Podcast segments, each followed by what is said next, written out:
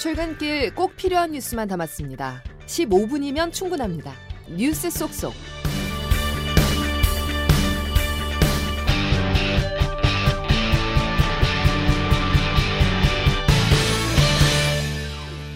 여러분 안녕하십니까? 1월 25일 목요일 CBS 아침 뉴스 김은영입니다.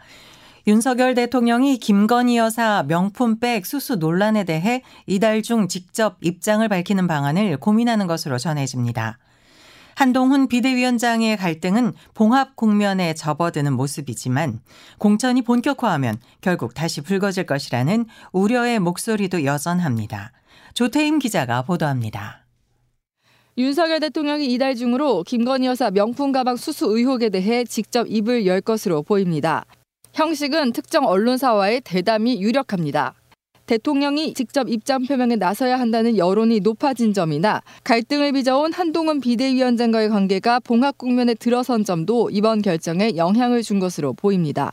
한 위원장은 김 여사 명품 수수 의혹에 대해서는 말을 아끼는 모습을 보였습니다. 국민 걱정 많다고 하셨었는데 이 걱정 어떻게 풀어야 한다고 좀 보십니까? 제가 오늘은 딱 지난번 했던 말 그대로다라는 걸로 대, 신하겠습니다 하지만 갈등의 불씨는 여전하다는 평가입니다. 김경일 비대위원회의 거취를 놓고 조금씩 다른 목소리가 나오고 있기 때문입니다. 김 의원은 일단 사퇴를 거부했고 당내에서도 지금 사퇴하면 쫓아내는 것으로 비춰져 사퇴하면 안 된다는 의견도 만만치 않습니다. 김경률 비대위원의 사퇴가 출구 전략이 될 수 있다 이런 주장에 대해 어떻게 보실까요? 저는 그런 얘기를 들은 바가 없습니다. 이 때문에 출마를 밝힌 비대위원들과 함께 김 의원도 자연스럽게 물러나는 방안이 거론되고 있습니다. 공천이 본격화하면 대통령실 정보 출신 인사들을 출마시키려는 윤 대통령과 외연 확장을 추구하는 한 위원장 간 주도권 다툼으로 2차전이 벌어질 것이란 전망이 나옵니다. CBS 뉴스 조태임입니다. 여야가 중대재해처벌법 확대 적용을 유예하는 개정안을 놓고 막판 협상에 나섰지만 난항을 겪고 있습니다. 오늘 법 시행 전 마지막 본회의를 앞두고 여야가 극적 합의를 이끌어낼 수 있을지 주목됩니다. 백담 기자입니다. 국민의힘 윤재호 원내대표와 더불어민주당 홍익표 원내대표는 어제 김진표 국회의장 주재로 만나 중대재해법 확대 적용 유예 문제를 두고 논의를 이어갔지만 입장차를 좁히지 못했습니다.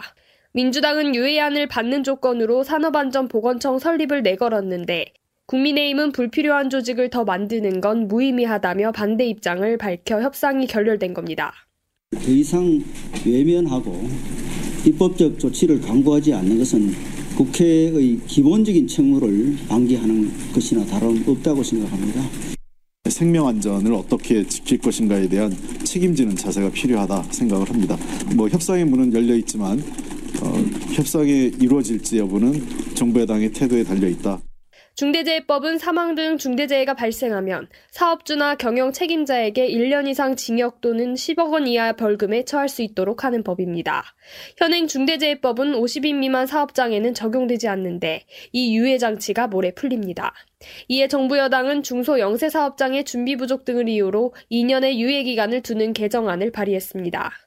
여야는 이 개정안을 놓고 오늘 본회의 직전까지 막판 논의를 이어가겠다는 방침이지만 양측이 모두 팽팽히 맞서고 있어 좀처럼 이견을 좁히기 쉽지 않은 분위기입니다. 오늘 중대재해법 개정안 처리가 무산되면 모레부터는 5인 이상 50인 미만 약 83만 7천 개의 사업장에도 법이 전면 적용됩니다. CBS 뉴스 백담입니다. 박근혜 정부 시절 문화계 블랙리스트 작성을 지시한 혐의로 재판에 넘겨진 김기춘 전 대통령 비서실장과 조윤선 전 문화체육관광부 장관이 어제 열린 서울고등법원 파기 환송심에서 각각 징역 2년과 1년 2개월을 선고받았습니다. 서울고법은 이들이 정치 성향에 따라 예술인들을 차별했다고 질타하면서도 직권남용 혐의를 엄격히 판단해야 한다는 대법원 취지에 따라 앞선 하급심이 선고한 징역 4년과 2년보다 절반가량 감형했습니다. 북한이 어제 서해상으로 발사한 미사일은 신형 전략 순항 미사일 불화, 살이라고 밝혔습니다. 미국 핵추진 항공모함 세척은 한반도 인근에 집결했습니다. 최인수 기자입니다. 북한이 어제 오전 서해상으로 여러 발 발사한 미사일은 신형 전략 순항 미사일이라고 밝혔습니다. 조선중앙통신은 미사일 총국이 개발 중에 있는 신형 전략 순항 미사일 불화살 3형에 첫 시험 발사를 어제 진행했다고 조금 전 보도했습니다. 그러면서 이번 시험이 무기 체계의 부단한 갱신 과정이며 미사일 총국과 산하 연구소들의 정기적이고 의무적 활동이라고 덧붙였습니다. 북한은 지난해 9월 화살 1형을 처음 시험 발사한 뒤 여러 차례 화살 1, 2형의 시험 발사에 나섰습니다. 북한은 이를 전술 핵탄두 탑재가 가능한 전략 순항 미사일이라고 주장해 왔습니다. 순항 미사일은 낮게 날고 방향을 쉽게 전환해 탐지와 요격이 탄도 미사일보다 어렵습니다. 이런 가운데 미 해군 연구소가 운영하는 군사 전문 매체는 항공모함 시어더 루즈벨트 함이 지난 주말 7함대 작전구역에 진입했다고 보도했습니다. 이에 따라 한반도가 포함된 미 해군 7함대 작전구역에는 로널드 레이건함, 칼빈스함 등 세 척의 항모가 임무를 수행하게 됩니다. 미국은 2017년 북한이 6차 핵실험을 감행하자 항모 세척을 동해 한국 작전구역에 투입해 한미 연합훈련을 실시한 적이 있는데 이번에도 북한 도발에 대한 경고로 분석됩니다. 또 대만 총통선거 이후 무력 시위를 벌이는 중국을 동시에 겨냥한 다목적 포석으로도 해석되고 있습니다.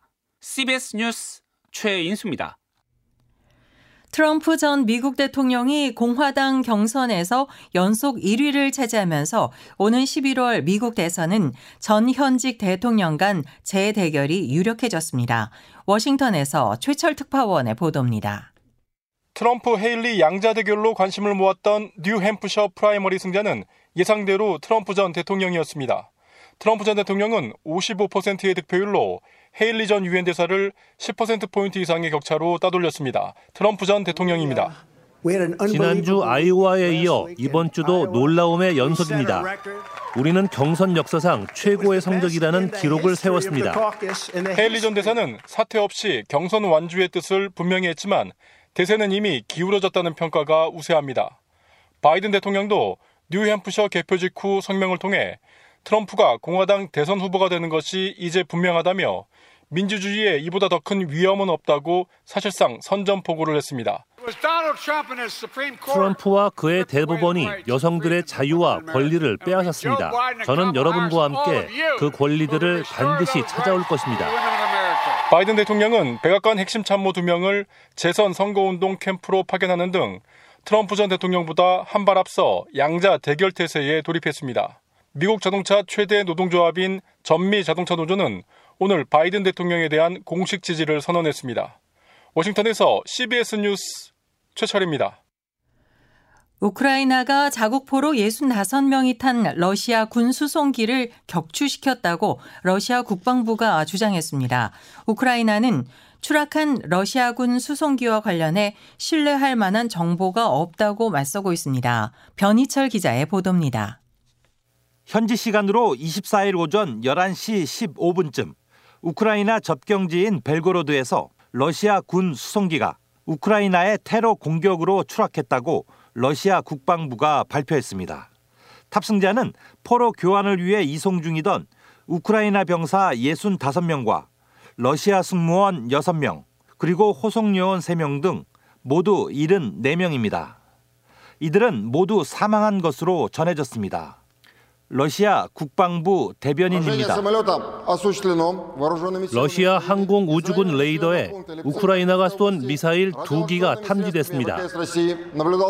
이 사고로 러시아와 우크라이나가 포로 192명씩 맞 교환하려던 계획도 무산됐습니다. 러시아 의회는 우크라이나가 포로 교환을 방해하고 러시아를 비난하기 위해 격추했다고 주장했습니다.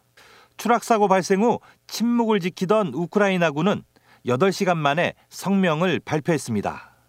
포로 교환이 예정돼 있던 사실은 인정하면서도 추락한 러시아군 수송기와 관련해 신뢰할 만한 정보가 없다고 맞섰습니다. 우크라이나군은 그러나 미사일 발사 사실을 명확히 부인하지 않고 있어 오인 사격 가능성을 열어두고 있다는 분석도 나오고 있습니다. CBS 뉴스 변희철입니다. 정부가 초등학교 1학년을 대상으로 한 늘봄 학교를 올해 전국에서 시행하기로 했지만 준비 부족으로 제대로 운영될 수 있을지 우려의 목소리가 일고 있습니다. 김승모 기자의 보도입니다. 교육부는 초등학교 1학년 학생을 대상으로 한 늘봄 학교를 올해 1학기에 전체 초등학교의 3분의 1인 2천여 곳에서 시행하고 2학기에는 전체 초등학교로 확대하기로 했습니다. 늘봄 학교는 방과 후 프로그램과 돌봄을 통합한 맞춤형 정책입니다. 정규 수업 이후 2시간 동안 학교 생활 적응을 위한 놀이 중심의 예체능과 심리, 정서 프로그램이 무상으로 제공됩니다. 교육부는 교원의 업무 부담을 줄이기 위해 늘봄학교 업무는 교원과 분리하는 것을 원칙으로 하지만 완전한 분리는 내년에 이루어진다고 설명했습니다.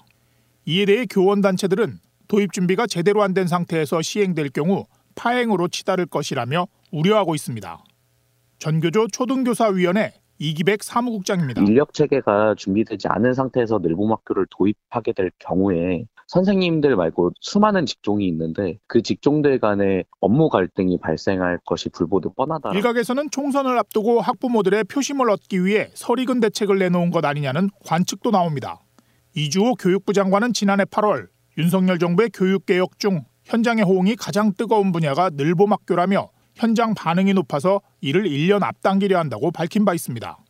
교육부는 늘봄학교를 내년에 초등학교 2학년으로 확대한 뒤 2026년까지 모든 초등학생이 이용할 수 있도록 할 방침입니다. CBS 뉴스 김승모입니다. 서울고등법원은 어제 CJ 대한통운이 택배노조와 단체 교섭을 거부한 것은 부당 노동행위에 해당한다며 1심과 같은 판단을 내렸습니다. CJ 대한통운은 택배기사들의 교섭 대상은 개별 하청 대리점이라는 입장이지만 법원은 CJ 대한통운이 기본적인 노동 조건을 실질적 구체적으로 지배 결정할 수 있는 지위에 있어 사용자로 봐야 한다고 판결했습니다. 송영길 전 민주당 대표의 돈봉투 사건을 계기로 공인법인 평화와 먹고 사는 문제연구소 이른바 먹사연 같은 비영리 단체를 선거운동을 위한 사조직처럼 악용해온 문제가 수면 위로 떠올랐습니다. CBS 취재 결과 비영리 단체를 이용한 음성적인 선거운동은 정치권에 만연한 것으로 나타났습니다. 박창주 기자가 그 실태를 취재했습니다. 민주당 돈봉투 사건으로 기소된 송영길 전 대표 재판에서 검찰은 사실상 먹사연이 당대표 선거 캠프였다고 판단했습니다. 국가발전연구라는 공익법인 설립 취지에 맞지 않고 유사 선거 조직 운영을 금지한 선거법에도 어긋난다는 겁니다. 총선을 앞두고 비슷한 사례는 쉽게 찾아볼 수 있었습니다. 수도권의 A단체는 지난달 창립 총회를 열면서 단독 특별 강연을 열었는데 강연 내용이 온통 강연자 홍보 내용뿐입니다. 이 강사는 보름 뒤 총선 출마를 선언했습니다. 해당 지역 정치권의 한 관계자입니다. 선거 앞두고서 갑자기 좀 만들어졌고 뭐 전단지나 현수막이나 이런 거를 특정 후보를 이름을 올려서 쭉 깔았고 몇 가지를 얘기를 했는데 그게 발표한 공약하고 일치하고 경남 지역 비국회의원 제안으로 만들어진 C단체의 주요 사업은 해당 의원이 발의한 법안 관련 내용들이었습니다. 이 국회의원은 단체의 사업 계획과도 동일한 자신의 공약 실천 사항들을 올해 1호 의정 성과로 자랑했습니다. 정치인들은 후원금 모집 과정에 세금을 피하는 등 자금 관리가 느슨하고 선거 운동원 확보가 쉽다는 점을 이용해 비영리 단체를 선거 조직처럼 움직인 걸로 보입니다. 수도권의 한 정치권 인사입니다. 비영리 법인 같은 거 하나 만들어 놓고 여기에서부터 이제 정치 활동까지 겸하는 거죠. 작은 소규모 선거 캠프 역할을 하는 거예요. 어디 가나 존재해요. 후원금 찌라시를 만들어요. 그럼 그냥 뿌리는 거지. 물밑 작업이 이제 1년 전부터 이루어져요. 이제 그 사람이 나중에 어디로 가는지 보세요. 연구원이나 연구소 등 비영리 법인을 선거운동의 수족처럼 부린 정치인들 때문에 이들 법인은 애초 설립 목적을 상실한 채 사조직으로 전락하고 있습니다.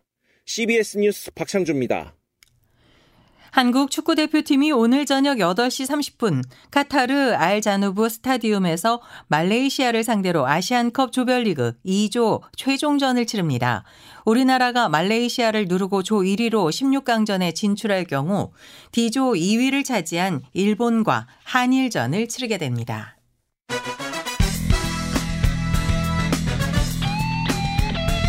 출근길 15분 뉴스 브리핑. CBS 아침 뉴스.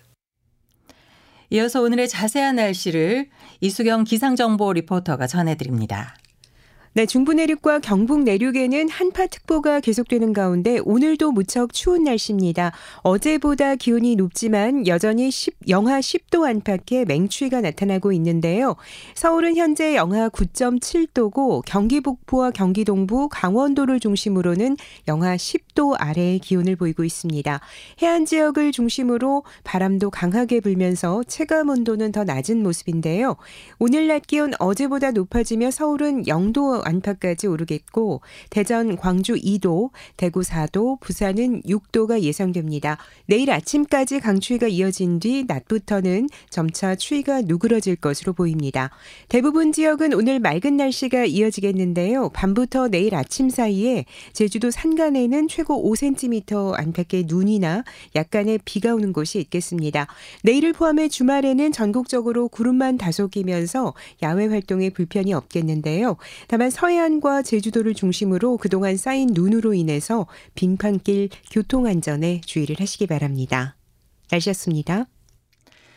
이상으로 목요일 아침에 전해드린 CBS 아침 뉴스를 모두 마칩니다. 오늘도 함께 해 주셔서 감사합니다.